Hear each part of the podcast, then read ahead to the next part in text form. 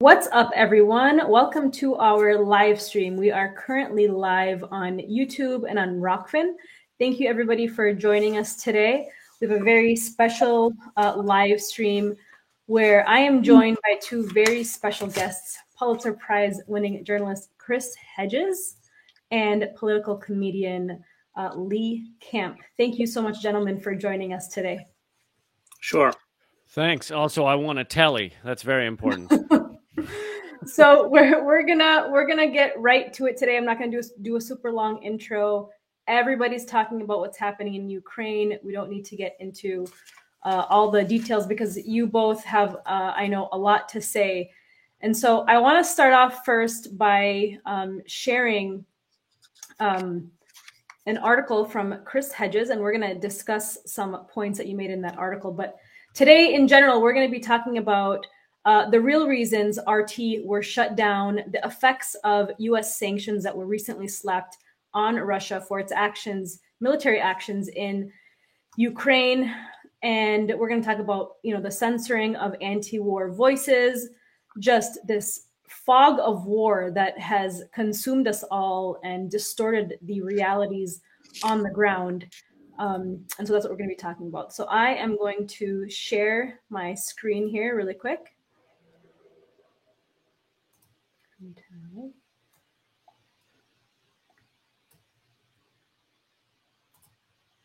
Uh, Chris, you recently published an article uh, at ScheerPost, which is called uh, "The Chronicles of a War Foretold," and it warns. Well, not, I guess it doesn't warn, but it, it goes over how NATO expansion uh, would provoke this kind of crisis in Ukraine. And I was really um, just amused by the first, I would say, first paragraph here. I'm going to read this out. Um, I was in Eastern Europe in 1989 reporting on the revolutions that overthrew the ossified communist dictatorships that led to the collapse of the Soviet Union. It was a time of hope.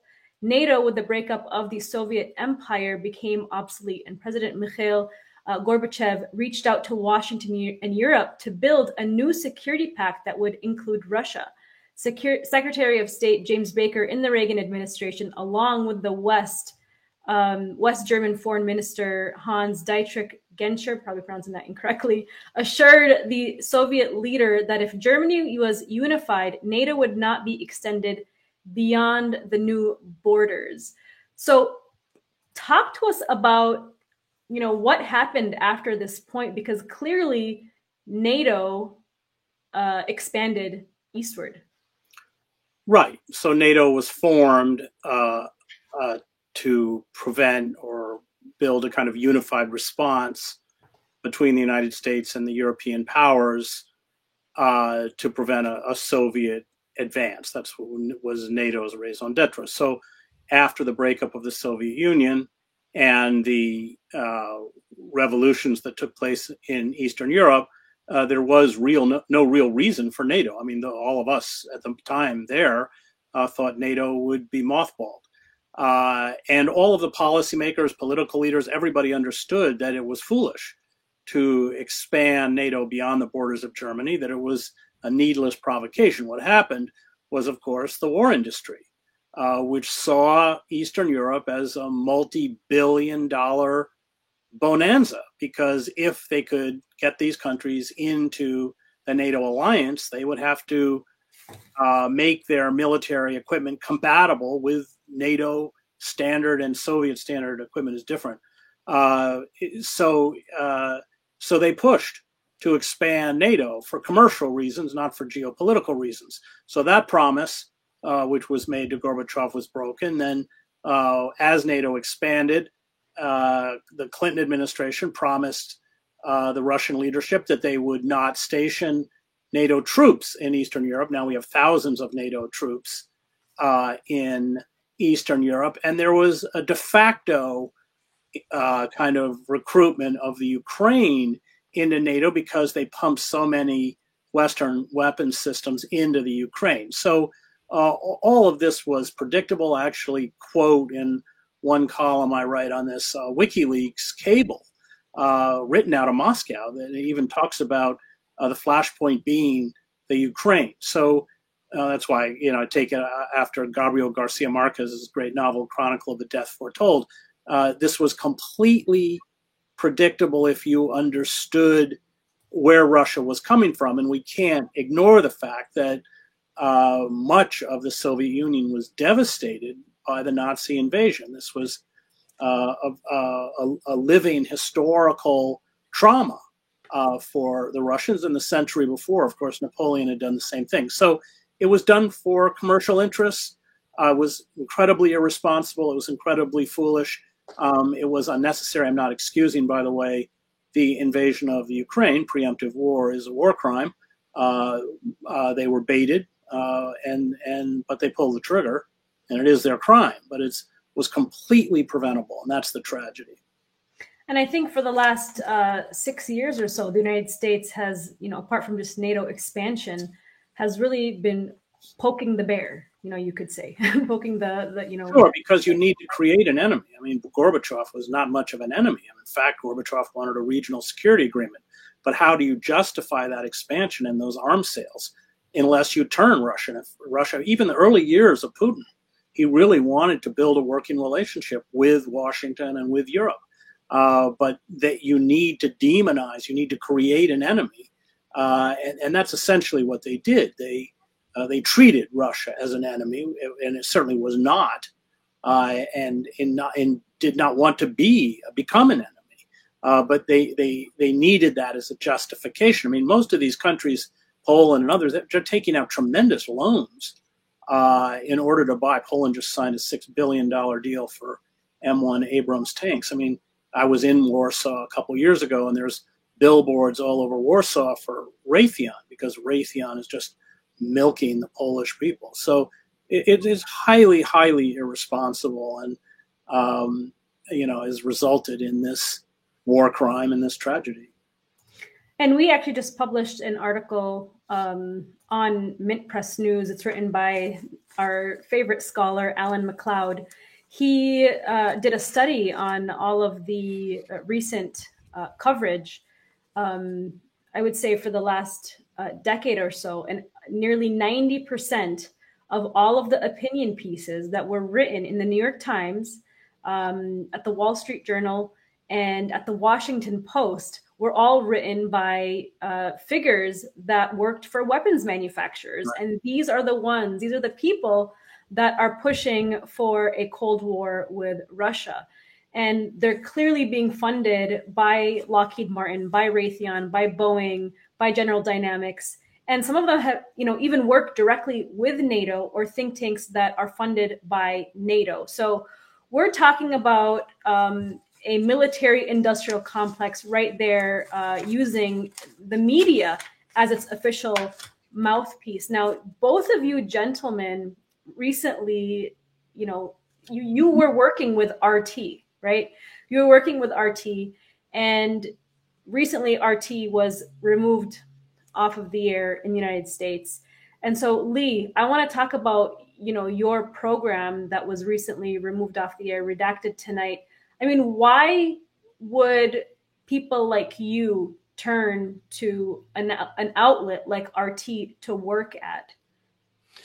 Yeah, uh, and I'll get to that in one second. I just want to say, what it's not just removed off the air; the entire network shut down, RT America, and everyone was let go, uh, essentially overnight. You know, one day they say everything's running fine, the next day everything was over, and there were no hints of, "Hey, we might be back in two weeks or a month or a year." It is over, over.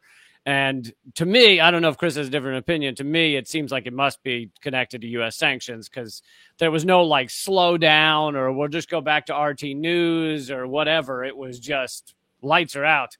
Um, in terms of why I was there, and you know, I tried to make this clear from day one, eight years ago. We we ultimately did eight years and 375 episodes.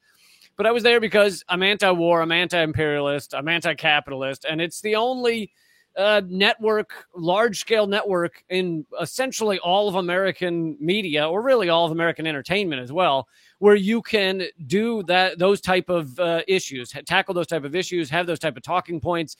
Uh, I wrote all of my own words the entire time. I was never told what to say. I was never told to not say anything. I was never censored and it just serves as a stark contrast to all of the other networks where we can point to so many people that were canned or pushed out because they were they came out as anti-war uh, phil donahue was anti-war the iraq war and he would despite being the number one show on msnbc at the time was kicked out jesse ventura many people don't know was uh, going to be a tent pole of msnbc they'd already signed the contract and then they found out he was anti-war in the lead up to iraq and he says they paid him upwards of $10 million just to get out of his contract, just to go away because they didn't want anti-war talking points wow. on their airwaves. And that's every other that's every other station. And I, I realize I'm mentioning news stations, but that's that's the same with any of these Comedy Central, NBC. It doesn't matter. There's no place where I could do my comedy show and have the freedom to tackle all these issues in the way I did.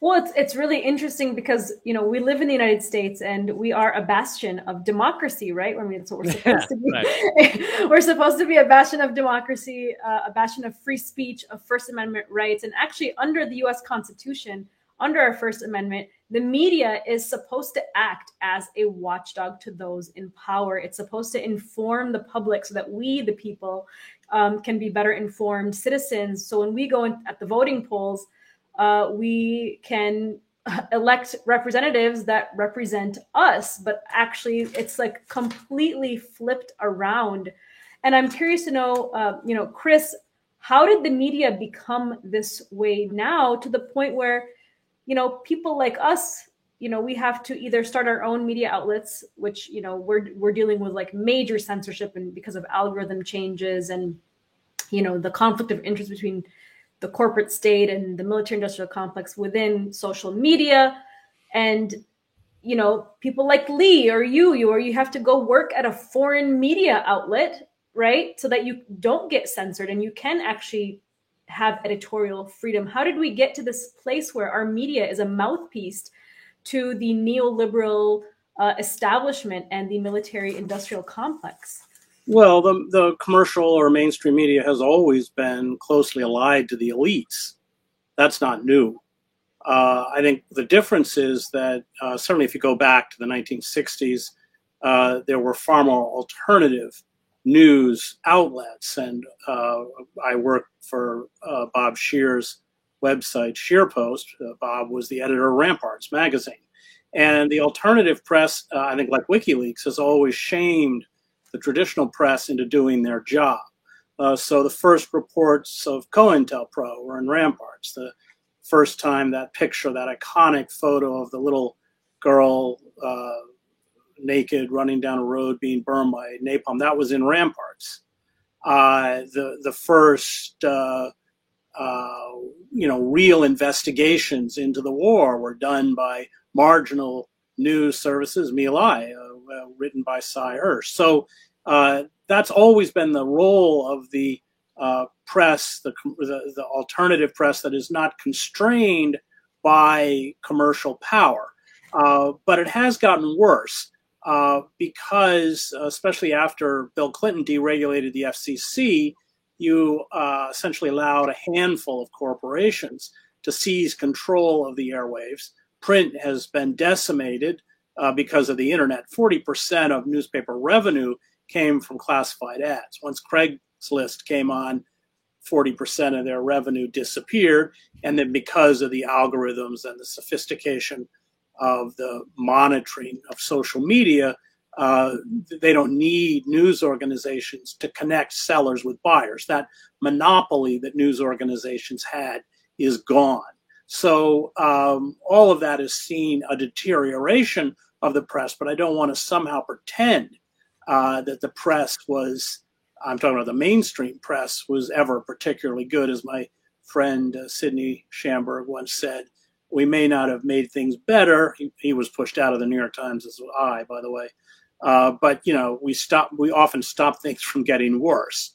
Uh, so that's always been uh, an issue. But now it's I think the other difference I would also add is that because these news outlets, especially on the electronic media, are controlled by huge corporations, they look at that news uh, division as just another revenue stream, and it competes with other revenue streams. And the that's how you saw Zucker destroy. Not that CNN was ever any good, but turn it into a kind of burlesque. It's I find it utterly unwatchable. Uh, and uh, but it's all was all about uh, profits, you know, and it was it turning. He modeled it on ESPN. You know, everything became their team, our team, and that's also uh, a change in the media landscape because uh, what what instead of having powerful outlets, the old networks, CBS, NBC, trying to reach a wide demographic, you now have media outlets that cater to a particular demographic uh, which is dangerous because they're feeding that demographic what it wants to hear, but they're also demonizing the opposing demographic. Uh, and that Matt Taibbi does a good job of kind of explaining that in his book, book Hate Inc., where he has Rachel Maddow on one side of the cover and Sean Hannity on the other because they're they do the same thing. And I want to talk about you know Lee Camp. You are by far one of the most important political comedians of our time. I would say people get more informed by your show at Redacted Tonight than they do from even several media outlet, you know, independent media outlets. You know, you are your shows are usually very jam packed with information, and the way you present them in this satirical format really kind of gets people's brains going and thinking, and it kind of sticks with them. I mean, I know that I'm one of your biggest fans and many people at Mint Press that you know watch or have watched Redacted tonight um, would agree with that. I mean, how do you see just the climate of political uh, satire today? I mean, we have the rise of Trevor Noah. Um, back in the day, we had you know people like Jon Stewart, but they're still very establishment, right? Yeah. So talking about like the, the, the climate of political satire today. Yeah, I mean, well, there aren't that many that are actually doing uh, uh, kind of cutting political comedy to begin with. The, you know, the, as with Bush, there's a lot of comedians who have their five minutes of Trump jokes or their five minutes of Bush jokes, and to me, that's not a political comedian. That's just you know going with the trends of the time uh, to make a little Bush is dumb or Trump is dumb joke. Uh, in terms of actually getting it kind of at the deeper issues there there aren't that many of those and many of them at the end of the day you know they're they're going to uh, not critique the overall corporate american structure the the uh, overall uh, ruling elite and and how their power works. They're they're not really going to get to the core of the issue. They're going to go into the uh, you know exact exact thing that, that chris was just talking about blue team red team uh, dynamic. And you know, very few of them, if any of them, get deeper than that. Uh, you know, and, and Trevor Noah is an interesting example because he comes from South Africa, where in I remember, you know, wondering, oh, who's replacing Jon Stewart? And in his opening uh, trailer for the new show, he talked about how, oh, you know, it's amazing to be here. I came from, uh, you know, my I lived in a house with a hole in the ground instead of a toilet, and now I'm hosting this TV show in America, uh, or something like that. And I knew immediately, I was like, well, if that's your perspective of American, you know, exceptionalism, if you came from poverty and you are now the millionaire in America, then you're not going to critique the, the ruling elite in a, a right. cutting manner. Uh, and sure enough, he hasn't. It's all surface level analysis uh, that that never really gets at the heart of anything. And you know, sadly, there, there's so much of political comedy or cultural commentary uh, comedy that's out there is that same stuff. Uh, you know, famously. Jon Stewart and, and Stephen Colbert, who, by the way, these are all talented comedians. You know, I think Jon Stewart and Colbert and John Oliver, great writers, great comedians. I don't think they're creating any kind of change or or really exactly. informing people in a useful way, usually. Uh, but they famously, uh, Colbert and, and, and John Oliver was there too, but uh, Jon Stewart got together and created that Rally for Sanity on the mall where they brought uh, like a million people. I mean, it was a crazy number of mostly young people out to the mall that could have actually created an impressive amount of uh, you know action if it had led them in a in a correct direction you know here's how we create change instead the overall message of the entire day which was hours long was be nice to each other and go home It was you just get along, and it, it, just blew my mind. You know, as an activist, as someone who's, who's tried to to be parts of movements that that really would create change, to see these guys get so many people out to an event and say, "Hey, don't do anything, go home and be nice." And it was just like, wow. I guess at the end of the day, that's what this is. Um, we are going to just take a quick, like 20 second break to jump into our uh, super chat. Just to thank everybody for joining us today. And just to remind uh, our listeners too, who are getting, by the way, a lot of positive comments um, for both uh, Chris and Lee. Thank you, everybody who's joining us right now. Um, just to reiterate for those, looks like a lot of people are, are actually still joining us. So, uh, yes, I am Mnar Adley, and I'm the founder and editor in chief of Mint Press News, and I'm joined by uh, Pulitzer Prize winning journalist Chris Hedges, and political comedian uh, Lee Camp. So please, if you can, uh, if you want to, leave uh, your questions in the comments, and we'll be taking them uh, very soon. I want to talk about the sanctions that are take that have been slapped against um, Russia, which has is most likely the reason why RT America was shut down. Um, I'm just going to go to this really quick. So um, the sanctions that have taken place against Russia ha- has included removing Russia from SWIFT, uh, Visa and Mastercard to to end all of their services in Russia. There was a famous photo showing people stuck at a subway because you know their cards were not working abruptly. Um, we even have corporations like Starbucks and McDonald's who have shut down hundreds of shops um, across Russia. Um, but it's but it also appears that the sanctions could also be backfiring now as Russia is turning to China's like UnionPay and turning to China for more services. Um, and so I want to share uh, something here about the uh, Hillary Clinton recently did an interview. I believe it was with Rachel Maddow, and I'm just going to share this clip really quick about the intentions of what the United States uh, would like to see happen because of sanctions. Okay, I don't know if you guys saw this, but I'm going to share it right now. Um,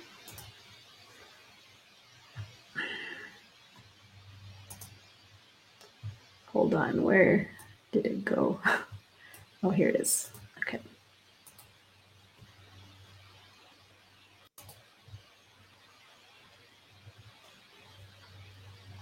Okay. Oops, it disappeared on us. That is a possible way out.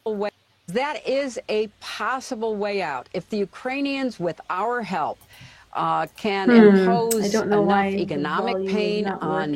Can you guys uh, hear it or no? sadly, yeah. the Russian people. You can hear it.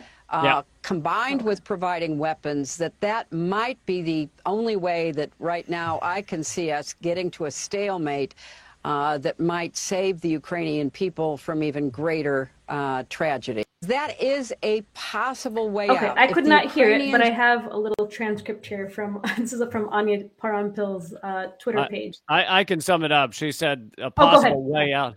The possible way out is to create so much pain and suffering that Russia would back down from economic sanctions or something. But yeah, I mean, in, I mean, in my in yeah. my opinion, it's it's disgusting. I mean, to to go to a a war hawk, a warmonger, a war criminal, and she basically wants uh, the average citizens in Ukraine to try and fight off the Russian military, which is not going to work. And it's just going to elongate this thing, which is what the U.S. wants. The U.S. wants, in my opinion, or what I've seen, uh, wants to uh, use basically Ukrainians as cannon fodder to uh, to harm Russia. Well, and clearly, I mean, the fact that we have Hillary Clinton, who's like one of the architects of the current crisis that we're seeing today um, in uh, Ukraine. Um, she's basically saying, like you said, uh, she wants to impose economic pain on Putin. And sadly, I mean, just she's just saying the the the this part out loud.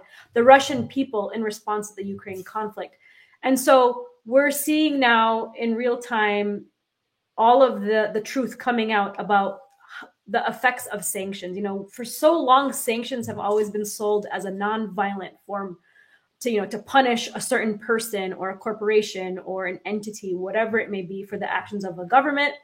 And people for a long time would support it because they would believe that sanctions wouldn't actually hurt the people.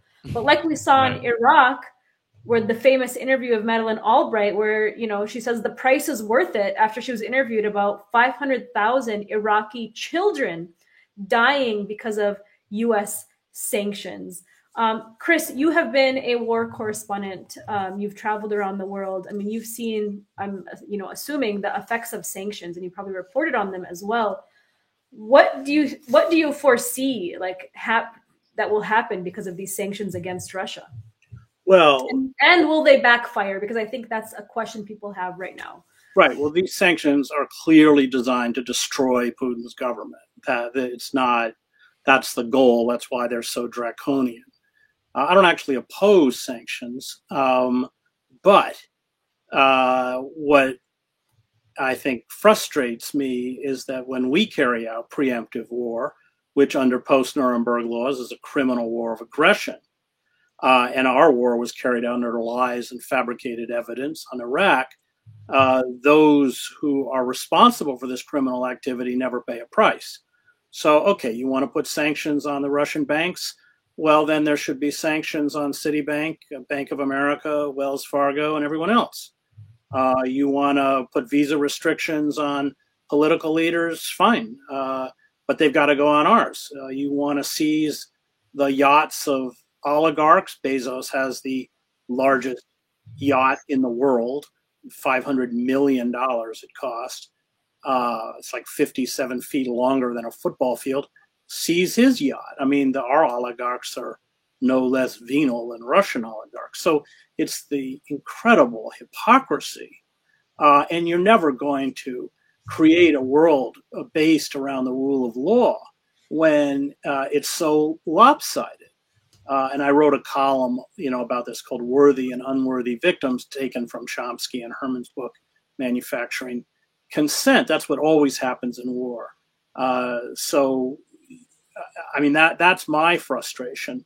Uh, I, I, think that Putin made a terrible mistake. I think that if he had gone into the separatist re- regions, and many of the Russian speakers in Ukraine have very legitimate grievances, and he'd stopped, uh, he probably could have made a case. The mistake was trying to take over the country, um, and you know, and, and the kind of war crimes that become inevitable when you're using industrial weapons in urban centers, no matter who uses them.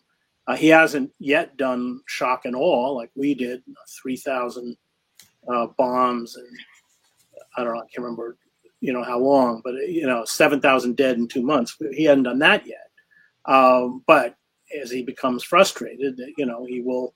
That's inevitably what happens in war. So um, I, I was opposed to the Iraqi sanctions uh, because the sanctions uh, blocked medical supplies. I mean, they blocked things like that that people and you and you would go into hospitals in Iraq and people didn't have even basic uh, medicine or, or, drugs or anesthesia or anything else. That was just criminal. Uh, so I think sanctions against banks or sanctions. I mean, one of the th- sanctions uh, that was imposed on Iraq that did work was blocking spare parts for the Iraq military. But that made the war even more criminal because uh, most of Saddam Hussein's equipment didn't even work uh, because of the sanctions. So, um, uh, yeah. And, we're, and, we're, and we're seeing that actually in Venezuela. I mean, I just traveled yeah. to Venezuela and half of their like mining equipment doesn't yeah. even not even half most of it doesn't even work properly because well i would say that raising the price of oil is pretty good for venezuela so yeah, I mean, well, this, they're finally digging themselves out of it. Well, well the U.S. Just, uh, oh, the U.S. just sent a delegation down there to meet with Maduro to try and yeah, get Venezuelan right. oil, oil, which is hilarious considering. Yeah. Right, supposedly Maduro's not the president, according to the U.S. I think they said they're not going to sell him any. well, and I think this is a big question that people have: is are these sanctions going to backfire? Because we're kind of seeing like we're kind of starting to see that kind of uh, narrative, at least coming from the Russian side. And so, what do you guys think about this? I mean, either one of you could answer this. I, I, I, wanted to say they're not judicious. They're mm-hmm. clearly mm-hmm. designed to destroy Putin, and that's dangerous. Uh, so they should have been more judicious. Um, I'm, I'm, certain RT was taken down. But they've long wanted to take down RT. Yeah. Uh, you go back to the 2017 Director of National Intelligence report, and there's about seven pages in there on RT. And they're not uh, whining about Russian propaganda. They're complaining that RT gives a voice to uh, Black Lives Matter activists and third party candidates and anti fracking activists and this kind of stuff. And, and, and I think that the anger, and I watched Clapper's testimony, and it's not just his words, but his rage, is because we're calling out these elites uh, for their hypocrisy, their cynicism, their mendacity, their corruption. That's why. Uh, so our, this gave uh, the deep state the excuse to shut it down. It's kind of ridiculous because RT had a very tiny media footprint. It's not like we were uh, reaching particularly large numbers of the American public. Um, but you know that that that's we first of all, since PropOrNot, this was the anonymous website that charged left wing sites. Maybe Mint News was on it. Um, yeah, it with being Russian propaganda. This is crazy. Uh, and then we got we all got hit with algorithms. So the IT people at Truthdig, where I was before we all went on strike and got fired, um, uh, ran a graph on referrals from impressions. So that means that if you went to Google and you typed in imperialism, and I'd written something on imperialism recently, would come up with anything else. And uh, those referrals dropped in a 12 month period from over 700,000 to below 200,000. And then Lee will tell you, I mean, our, my average, sometimes it was higher, but my average viewership on YouTube was like 40 or 50,000 a show. That got cut in half with the algorithms. Um, I think everybody, everybody, everybody on the left and anti-war from the anti-war movement felt that, including press. I mean, we used to be at the top of Google News when you when you'd search anything about Syria, Libya, NATO, just like you said. Now we're on page three. It, yeah. so that, I mean, it's part of a process, and they're not yeah. going to stop with RT. Uh, right. They're not. Done. Yeah, they, they have they've definitely not stopped with with RT, and I, I see this as a uh, you know couple of decades long path where the internet eventually got fast enough and in every home and the social media platforms got good enough that information could be shared very quickly. And there was this sweet spot you know but, uh, but to make up years between about you know 2010 and uh, 2015 or something where the, where these ideas i you know anti-imperialist ideas anti-war etc uh, could be shared quickly and easily and created large scale movements like occupy and like uh, bernie sanders movement and uh, arab spring and all these things and the ruling elite realized the the messaging was getting out of control. It, it, it, really they lost control of it, and now they've spent five years kind of crushing it all back down, deleting pages, suppressing the algorithms in a very large way. Uh, you know, often cross-platform uh, uh, censorship. In the span of three days last week, I lost my TV show. All the Redacted Tonight clips are banned in uh, Europe and, and UK, and my podcast was uh, deleted from Spotify.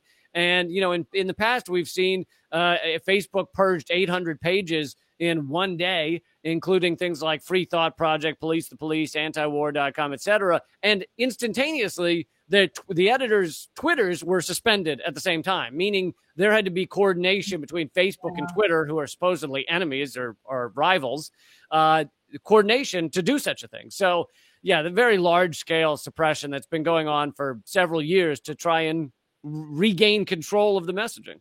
And I just want to say that you know there's a collaboration with traditional media outlets, so it's not just blocking or marginalizing alternative viewpoints.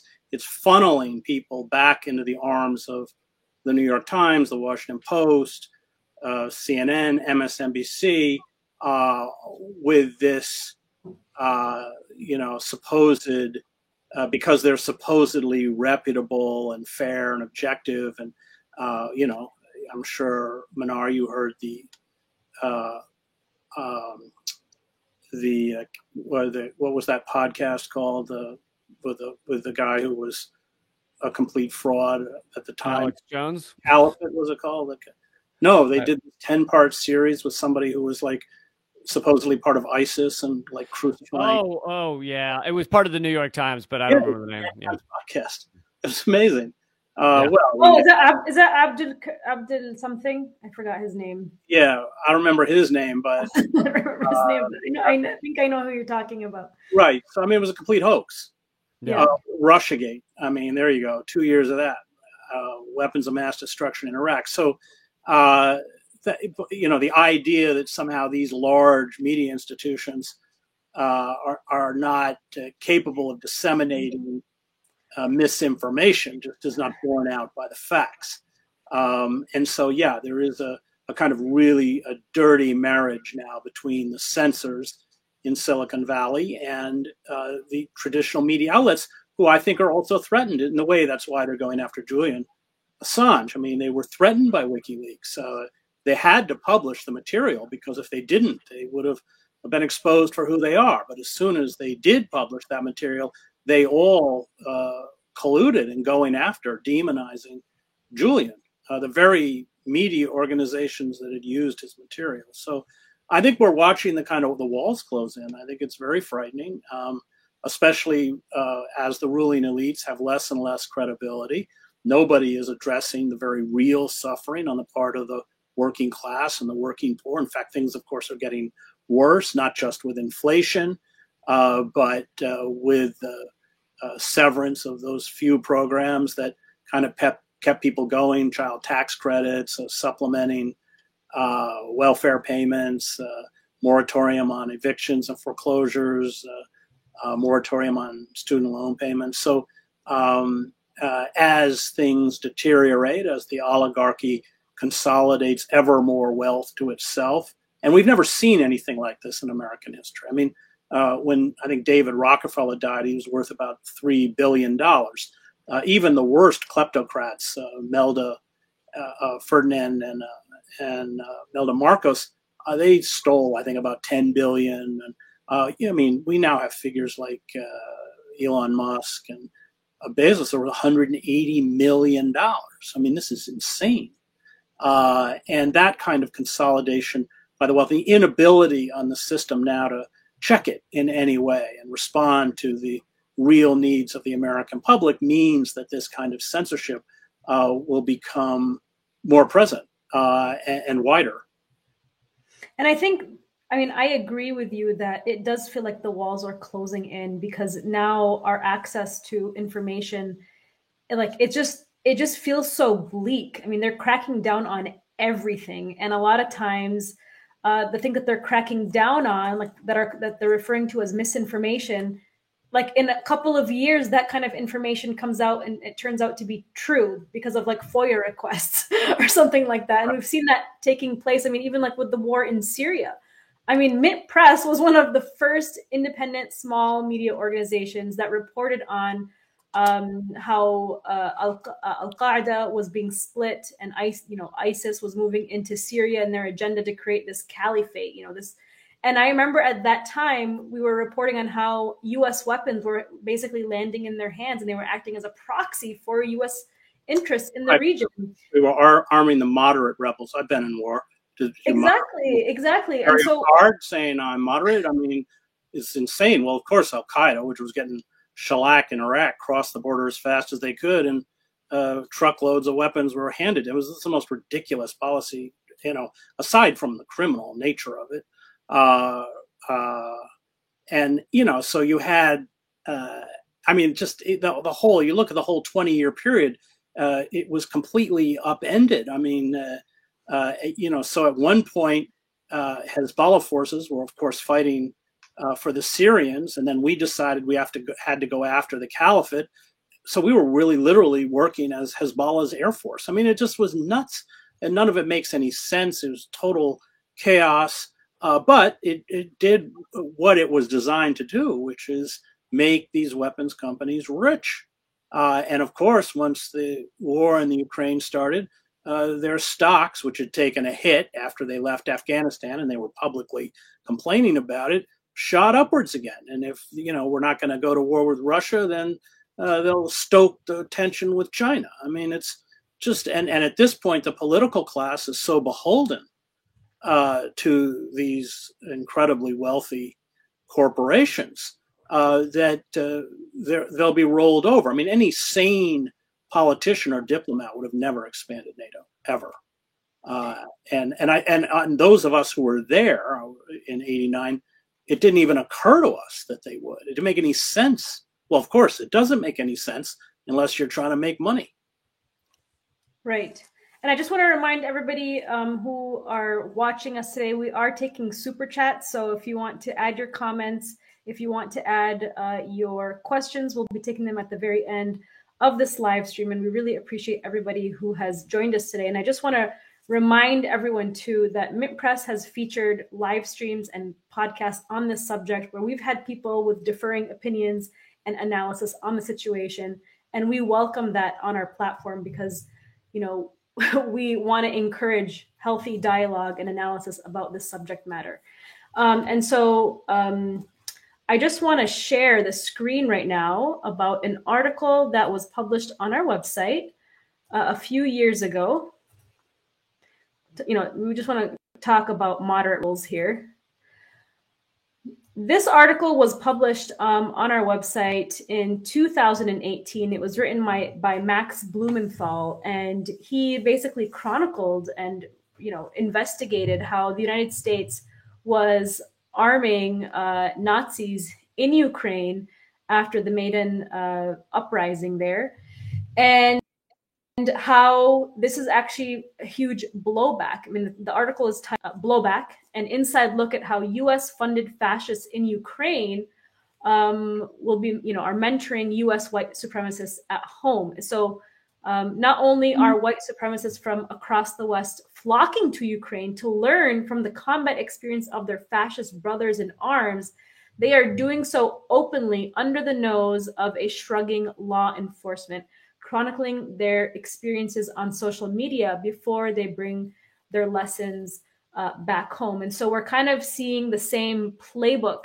play out here in Ukraine, where the United States, after the 2014 uh, Maidan coup that was, you know, orchestrated by Vic- people like Victoria Nuland and Joe Biden himself, and the, under the Obama administration, the United States basically began sending arms to uh, Nazis, like the Azov battalion um, inside Ukraine. And so this is almost like we're seeing the same playbook uh, take place um, from uh, what we saw in Syria, what we saw in Libya, where the United States, you know, directly armed uh, groups, uh, indirectly and directly from Al Nusra Front, which at one point Al Nusra Front was an offshoot of Al Qaeda. I mean, it still is an offshoot of Al Qaeda, but at one point it was designated as a terror organization by the US State Department. And politicians that uh, wanted to overthrow the Assad government were basically saying that they wanted to remove Al Nusra Front from the uh, terror watch list. Okay, these are people that like are famous for blowing themselves up, for cutting people's heads off, um, for pushing a Wahhabi Salafist, you know, political ideology um, onto the people as their version of Islam. And so now we're seeing this take place um, in Ukraine. I mean, Lee, you've been covering this kind of stuff for a long time. I mean, can you compare like media coverage that you've seen when it comes to like the wars in Syria to now the war in Ukraine, where these neo Nazis are now being whitewashed by our media? And and and not just Syria, but you know, recall the the New York Times front page with Osama bin Laden on it from the 1980s, the the freedom fighter Osama bin Laden. Uh, yeah, this is uh, this is an old old strategy that uh, always works great for us. Uh, you know, funding and arming uh, radical, uh, insane, not this, this time Nazis. Um, just the other day, PBS did a interview with the mayor of one of the cities and behind him uh, was a, a, framed portrait of a well-known Nazi, and so they blurred it out uh, because they didn't want people to realize that they were basically doing a you know a hero piece on a, a Nazi-affiliated mayor, uh, to put it lightly. Um, but yeah, they, well, these things always have blowback, and they always are catastrophic, except it depends on how cynical you want to be. The U.S. wants to create failed states. Right now, they want Ukraine to be a failed state that the Russia endlessly has to deal with and, and is bogged down economically and otherwise uh, for a long time. They don't want peace tomorrow. They want this to continue. And, you know, they wanted Iraq and Afghanistan and Syria to largely become failed states or, or at least U.S. or, or furthermore U.S. run states. But I guess failed states will do the trick. Um, and so, yes, there is blowback, but in many ways, these these you know military industrial complex goons who come up with these plans uh, get what they want. They they they get uh, states that are not a threat largely to U.S. military power, and sometimes they fully get a U.S. puppet government in there. But yeah, that it, it, it yes, there's blowback, but often this uh, this awful technique works in a certain sense. Uh, of course, that is if you don't care at all about innocent civilians or, or, or people getting killed left and right. Um, I want to share uh, another article here. Uh, I was just telling Chris about this before we went live. It's actually from the Atlantic Council, and this is the most ridiculous, you know, piece of propaganda that I have seen in a very long. I mean, obviously, we're surrounded by propaganda every single day, but this like just takes things to the next level here we have an article from the Atlantic Council. We have to remember the Atlantic Council is funded by NATO. It's funded by Israel. It's funded by Saudi Arabia. It's funded by a lot of Democratic uh, political leaders, um, you know, tied to Hillary Clinton. And so it's a very, it's very much a neoliberal uh, think tank that promotes war. It's in partnership. It works in partnership with um, Facebook to crack down on so-called fake news. And they recently, just February 24th, you can see the date right here, February 24th um, from 2020. This was, you know, just like a year or a year and a half before, or t- almost two years, I guess I should say, before the United States uh, provoked this current crisis in Ukraine. They're arguing why Azov, the Nazi battalion, should not be designated a foreign terrorist organization. And they just go on to talk about how uh, this is basically a paramilitary unit as part of the special operations detachment um, as part of the national guard in ukraine. And so i think everybody should just check this out more for just you know informing themselves and just seeing kind of the way that these think tanks um, portray certain terror groups. And i just want to share one more really quick. Um, where did it go this is a video. Where is my video? I think we lost the video. It's a video of um, Azov. I think I lost the video, but I think everybody has probably seen it. I can't find it. I think I accidentally clicked out of it, but it's uh, a video that went viral. It was from the National Guard's official, Ukraine's official uh, uh, National Guard Twitter page of these Azov Battalion fighters that are part of the National Guard. Just this was just like a week and a half ago. They're dipping their bullets in pork in pork fat, and in the in the video they're saying how they're getting ready to fight Muslims, and so it was a very Islamophobic uh, uh, uh video. Um, but it just portrayed that the kind of thinking that's behind this people and should we really, really be surprised that the United States is now supporting this white supremacist uh, kind of establishment in Ukraine when we saw the media uh, in the way that it has completely dehumanized the victims of U.S. wars for the last, you know, several decades um, because they're brown, because they're Muslim, uh, when we saw the famous clips of the famous CBS reporter who said that, you know, we would never hope that this would happen in Ukraine because, you know, they're European, right? And so, Chris, I mean, I know that you have a lot of experience covering war. I mean, how are you seeing like racism right now play in this whole crisis and conflict? Well, the flip side of nationalism is always racism. So uh, look at the wars in the Middle East. Uh, the, racism was rampant, especially if you were with uh, soldiers and Marines, as I was. They uh, would call uh, Iraqis or you know, anyone in the Middle East, the sand, N, and ragheads, and haji, which is a term of respect in Arabic, but they would use it as a term, a derogatory term. Uh, so racism is always you dehumanize the opponent. Uh, it's easier to do when they're not white, uh, and I think we are seeing a great deal of racism in terms of the outpouring of empathy. I mean, what about Yemen? I mean, Yemenis are enduring hell on earth uh, that uh, certainly probably more than rivals what Ukrainians are enduring. I don't want to take away in any way the suffering of the Ukrainians. Uh, what about Palestinians? Uh, what about their heroic resistance? So the hypocrisy is, uh, especially if you live as I did 20 years overseas, just flagrant. In terms of fascism, we as soon as the minute World War II was over, we embraced the, the, the SS and the fascists. I mean, Reinhard Gehlen, who had been the Wehrmacht's Foreign Armies East military intelligence chief, was immediately recruited by the CIA, and he was a founding member of the Federal Intelligence Service of West Germany during the Cold War. He brought in hundreds of Nazis. I mean, a lot of the people who made it uh, through the rat line, uh, including Klaus Barbie. I lived in Cochabamba, Bolivia. He was known as Klaus Altmann, but we all knew who he was. I used to see him with his bodyguards uh, and think, oh my God, that's the guy who tortured to death Jean Moulin. He, he was funneled out because of his services to the U.S. And the United States set up a series of black sites, uh, many of them in Europe, in the you know hysteria of uh, the you know Cold War and communism, where all sorts of dissidents and labor leaders and were tortured and killed. Uh, and this was the active participation of former SS and Nazis. So uh, you know, that there is a kind of natural affinity for neo Nazi groups in the Ukraine. Shouldn't be any surprise. We have a long history of embracing fascists.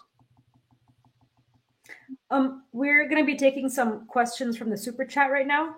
Um, and so uh, I'm going to read out a, a couple of questions and we can see where we can go so that we can wrap up the discussion here. And I really appreciate both appreciate both of you for giving and providing us with your insight.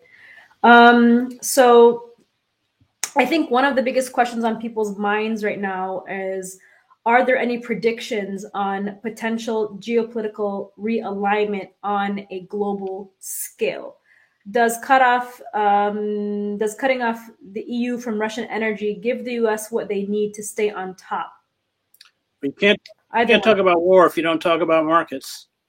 and the U.S. wants that's they're salivating at the thought of forcing the Europeans to buy their quote unquote natural gas, which the Europeans don't want to do because it's a lot more expensive than Russian natural gas. So yes, of course, that's a huge impetus.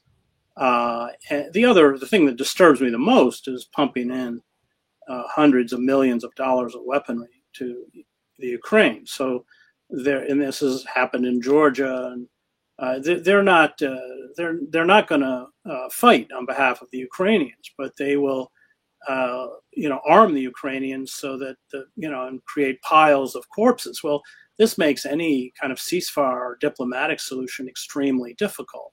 Uh, and so they, it's you go back and look at uh, what the CIA did with the Soviet occupation of Afghanistan. I mean, in many ways, they lured the Soviets into Afghanistan, and then we created the Taliban. We funded Osama bin Laden, of course. It's a very similar kind of technique to create a constant war, failed state, as you mentioned, uh, force Russia to bleed, and and pay for it with Ukrainian lives. Uh, one of my gut reaction watching this uh, is I, I have also have a great deal of uh, anger, I suppose, at the Ukrainian government for handing out weapons to people who don't know how to use them. Um, that's just setting them up to be slaughtered. I covered uh, the war in Kosovo. I was in northern Albania with the Kosovo Liberation Army. Had all these Albanian kids coming in from where they worked as like cooks or something in Munich, and they give them an AK-47. They give them like two days of cursory training, and then send them over the mountains. I went with them, 600 of them, uh, and they were just wiped out by the Serbs, who were a professional military unit. So you know that bothers me. That that's irresponsible. Telling mothers to make Molotov cocktails. I mean, they love to play that on the media because it's kind of dramatic and heroic, uh, but I, I, don't like it. So I worry that um, the goal of the West is to perpetuate uh, a kind of military quagmire, they don't care what the cost to the Ukrainians is going to be. Well, yeah. isn't that what we, isn't that what we do best? I mean, look at what happened in Libya. I mean, it, it turned into a failed state yep.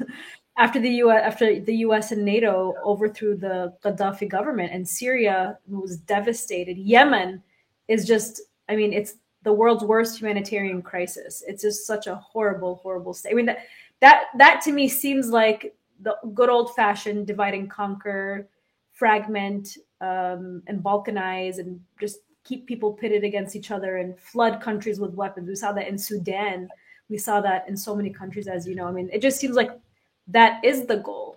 You know, that's what yeah. they want to happen. And, and ahead, I think it's what they want to happen. And I think in the larger sense, you know, the, the U.S. is a waning empire. We're in late stage capitalism. Yeah. We're we're up against a, a greatly uh, gaining economic system in in China connected to Russia and and so we need to find these things to separate the world because otherwise we lose our global empire, which, of course, in a rational uh, acting state would be okay. You just uh, decrease your your military bases around the world, decrease your economy. But no, of course, this that's that's unthinkable.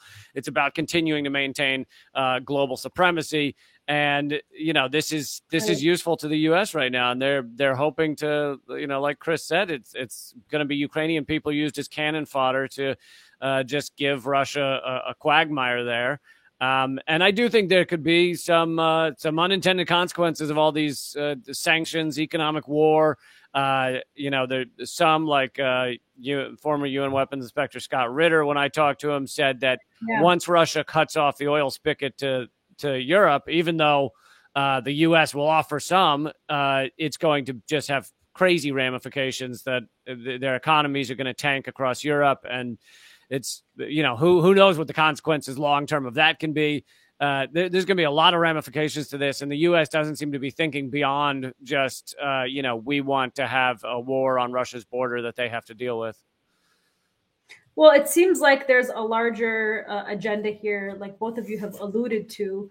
Um, this is a tweet from Benjamin Norton. He interviews um, uh, economist Michael Hudson all the time, who I, I follow and read some of his work. And he has long argued, according to this tweet here, that the US war on Russia was actually a US war on Europe to keep the EU subordinated to US capital. And I think, Chris, you said it best. Like we're seeing uh, late stage late stage capitalism. You know, it's it's a dying empire, and the U.S. is doing whatever it can. It's like you know, it's like a toddler on a on a tantrum. you know, I have a four year old. When he goes on a tantrum, he'll he'll get whatever he wants, and that's kind of what it seems like. You know, we're we're seeing right now a very dangerous toddler, of course, uh, with weapons and uh, with nuclear weapons. Uh, so it, that's what it really seems like is happening is that we're we're just kind of these are our last resort efforts to uh, keep ourselves alive and moving forward, and it's at the cost of um, people's lives overseas. And of course, this is gonna that, and that's why there's such um, an aggressive. I, would, I mean, I definitely would call it aggressive effort to control the narrative, and that's why we're seeing such a fog of war. We're seeing social media tech giants cracking down on um, you know so-called misinformation. And, and, obviously that's just a guise to crack down on any sort of alternative information any information that challenges um, the status quo. Um, let's see here. We have another question um, that we're going to answer here from our viewers that have joined us uh, Chris and Lee, so either one of you guys can can answer this. Um, can you tell us about the recent revelations about the biological weapons and research facilities found in Ukraine? Now that now that we have Victoria Nuland basically admitting that for what, what, what they called as fake news and Russian propaganda for so long, now we have Victoria Nuland uh, famously admitting. And if you guys don't mind, can I can I play her clip of her admitting that? Do you guys mind? Sure. Okay, I have it right here. One second. I'm going to just pull it up. Um, so bear with me here for just one second.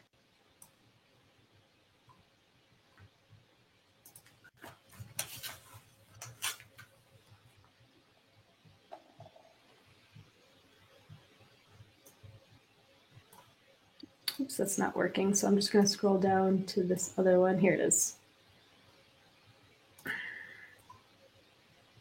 We're to share the screen. Bear with me. I don't, I'm always slow when I want to share my screen. So let's see here. Here it is. So before we answer this question, here is Victoria Nuland basically admitting, and just, just to point this out, Diliana Gatesiva, I don't know how to pronounce her last name, so please excuse me, but she is um, the founder of Arms Watch, and she's a very well uh, researched journalist who was smeared for like over six years um, for basically reporting on this, you know, Pentagon-funded bioweapons program in Ukraine and in 25 other countries. So here's the video. Pro-love. so we are working with the Ukrainians on how they can prevent any of those it, right? research yep. materials from falling into the hands of uh, Russian forces should they approach. I'm sure you're aware that the Russian propaganda groups are already putting out there all kinds of information about how they've uncovered a plot by the Ukrainians to release biological weapons in the country and with NATO's coordination. If there's a biological or chemical weapon incident or, uh, or attack inside of Ukraine, is there any doubt in your mind that 100% it would be the Russians that would be behind it? There is no doubt in my mind, Senator, and it is classic Russian uh, technique to blame on the other guy what they're planning to do themselves.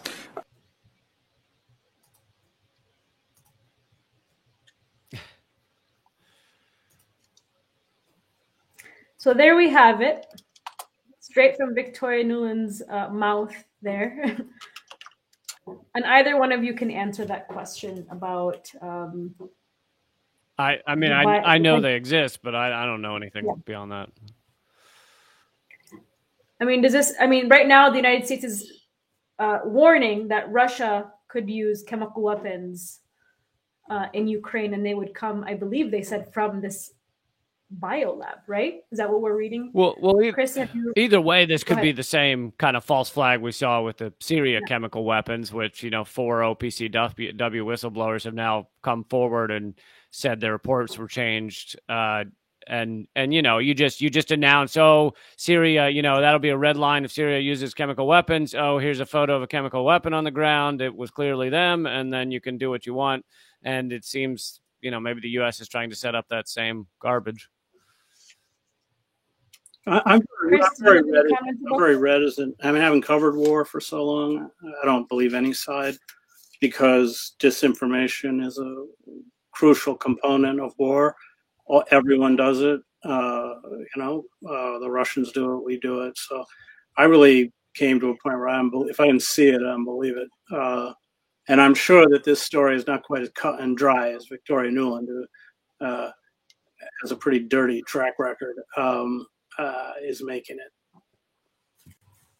So I believe the revelations, though, were also uh, revealed from the Pentagon's website. And there's another interview where Dilyana is actually interviewing a member of the EU, where they said that uh, you know that these labs do exist, but they wouldn't admit what was being oh, researched. I think, I think, it is documented the labs exist, and I think that's fascinating yeah. and terrifying.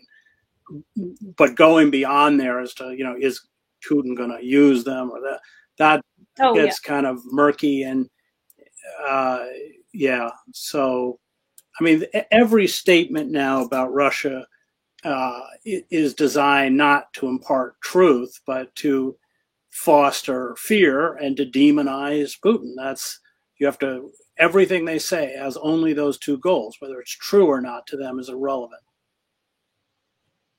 Okay, we're going to take just two more questions, and we'll try to keep this um, as brief as possible. And again, we really appreciate everybody sending us these questions.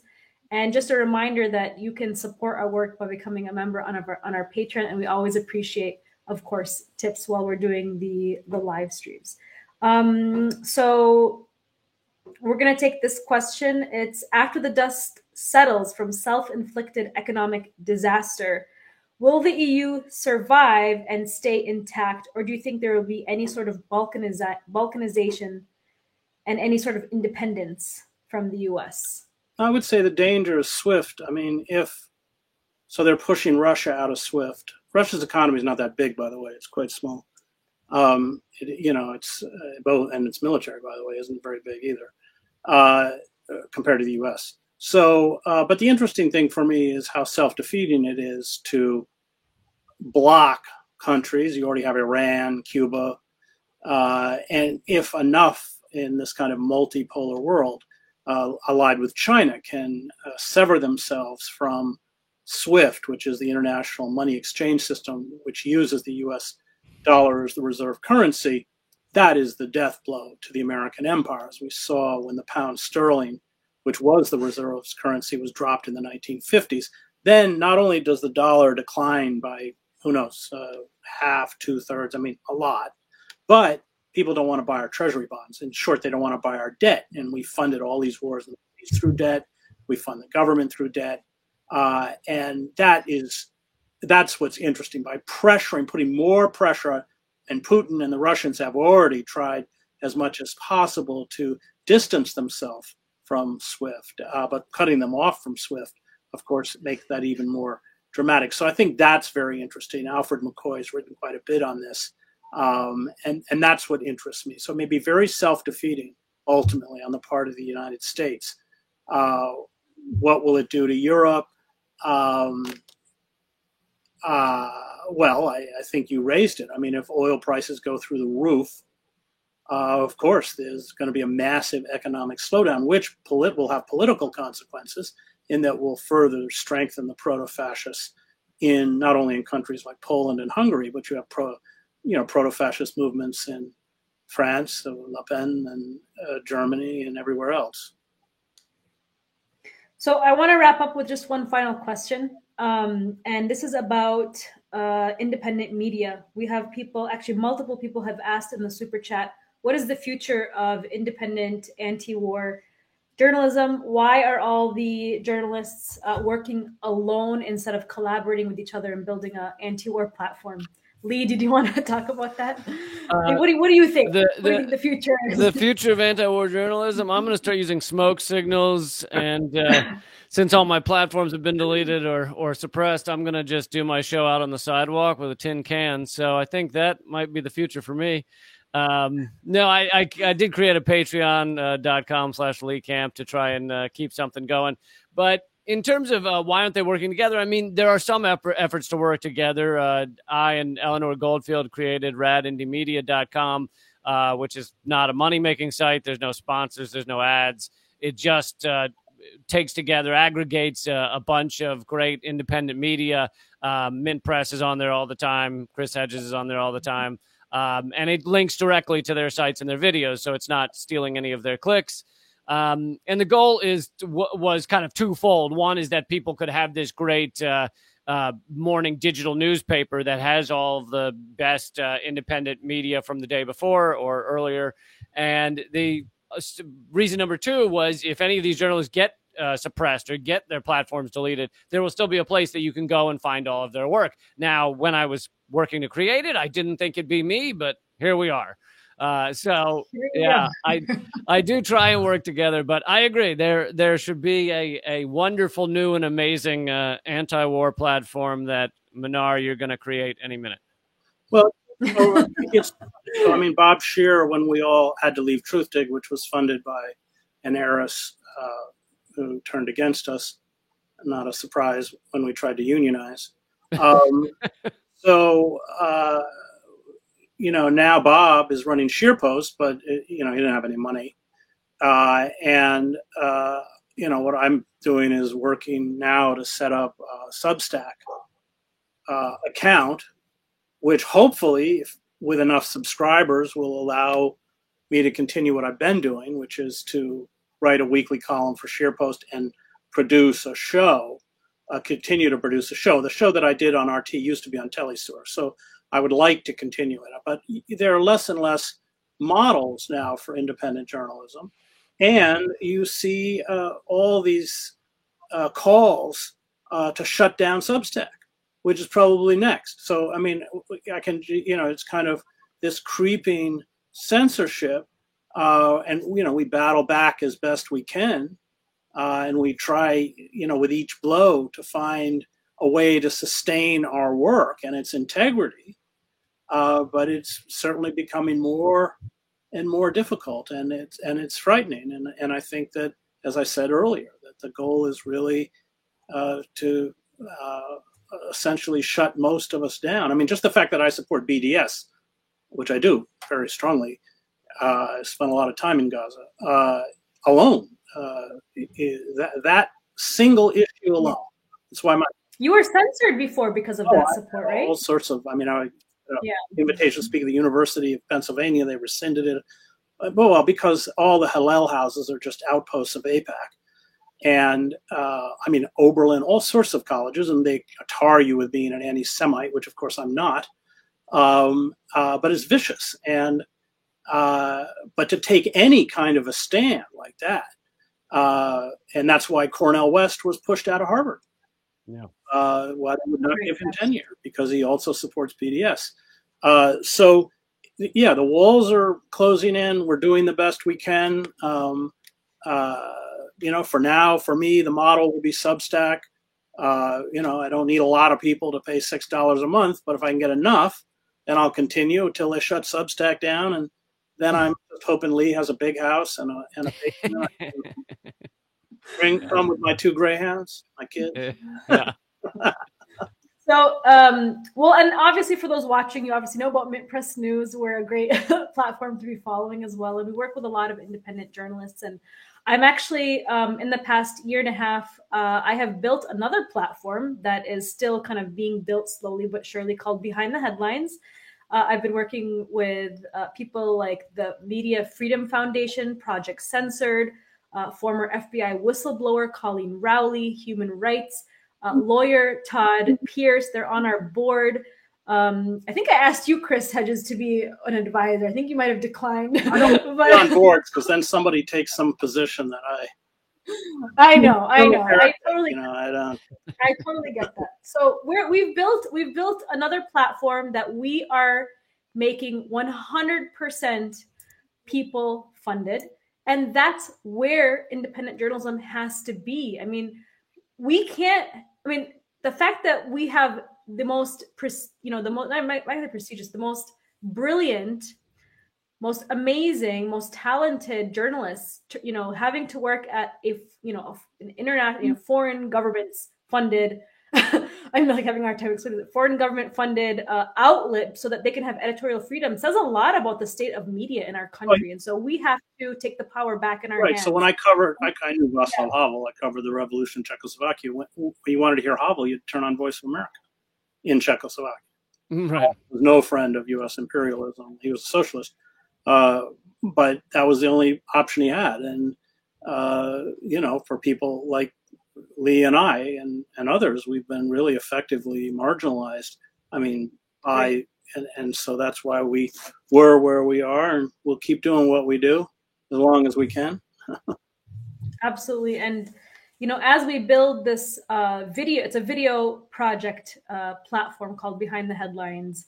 And as we build that, um, you know, we hope that we set the example of what truly anti-war watchdog journalism outlet is. And of course, the the you know the biggest challenge with building a nonprofit is that you do have a board that is hopefully supposed to keep the organization in check but like you said chris the the challenge is what if your board turns into like democracy now's board then you or the nation's board or mother jones's board then then you then you've got a real problem because uh, the the organization as a whole could take a completely different right. turn no, but you know we're, we're going to make sure that doesn't turn around and destroy the very organizations they're supposed to oversee that that's absolutely correct. Um, thank you so much, gentlemen, for joining me today. And thank you to all of our viewers and listeners who joined us and joined our super chat, and for those who tipped us and donated. Very much appreciated from the bottom of my heart. We're going to wrap this up for today. Um, you can follow both of their work. Uh, Lee, where can we find your work now? Patreon.com slash Lee Camp. I hope everyone will check it out. Okay, and what about you, Chris? I'm still on ScheerPost, and if we can, I'm still working with Substack. If I can set that up, then uh, I, I, don't know how to do Substack. I guess Chris Hedges Substack or something, but it's not up yet. Uh, okay, and we, and we, re- and we, re- and we republish both of your work, so yeah. people can also follow your work. Um, on that's true. Yeah. Absolutely. So very much appreciate your insight today, and thank you so much, everybody. Thanks, a lot.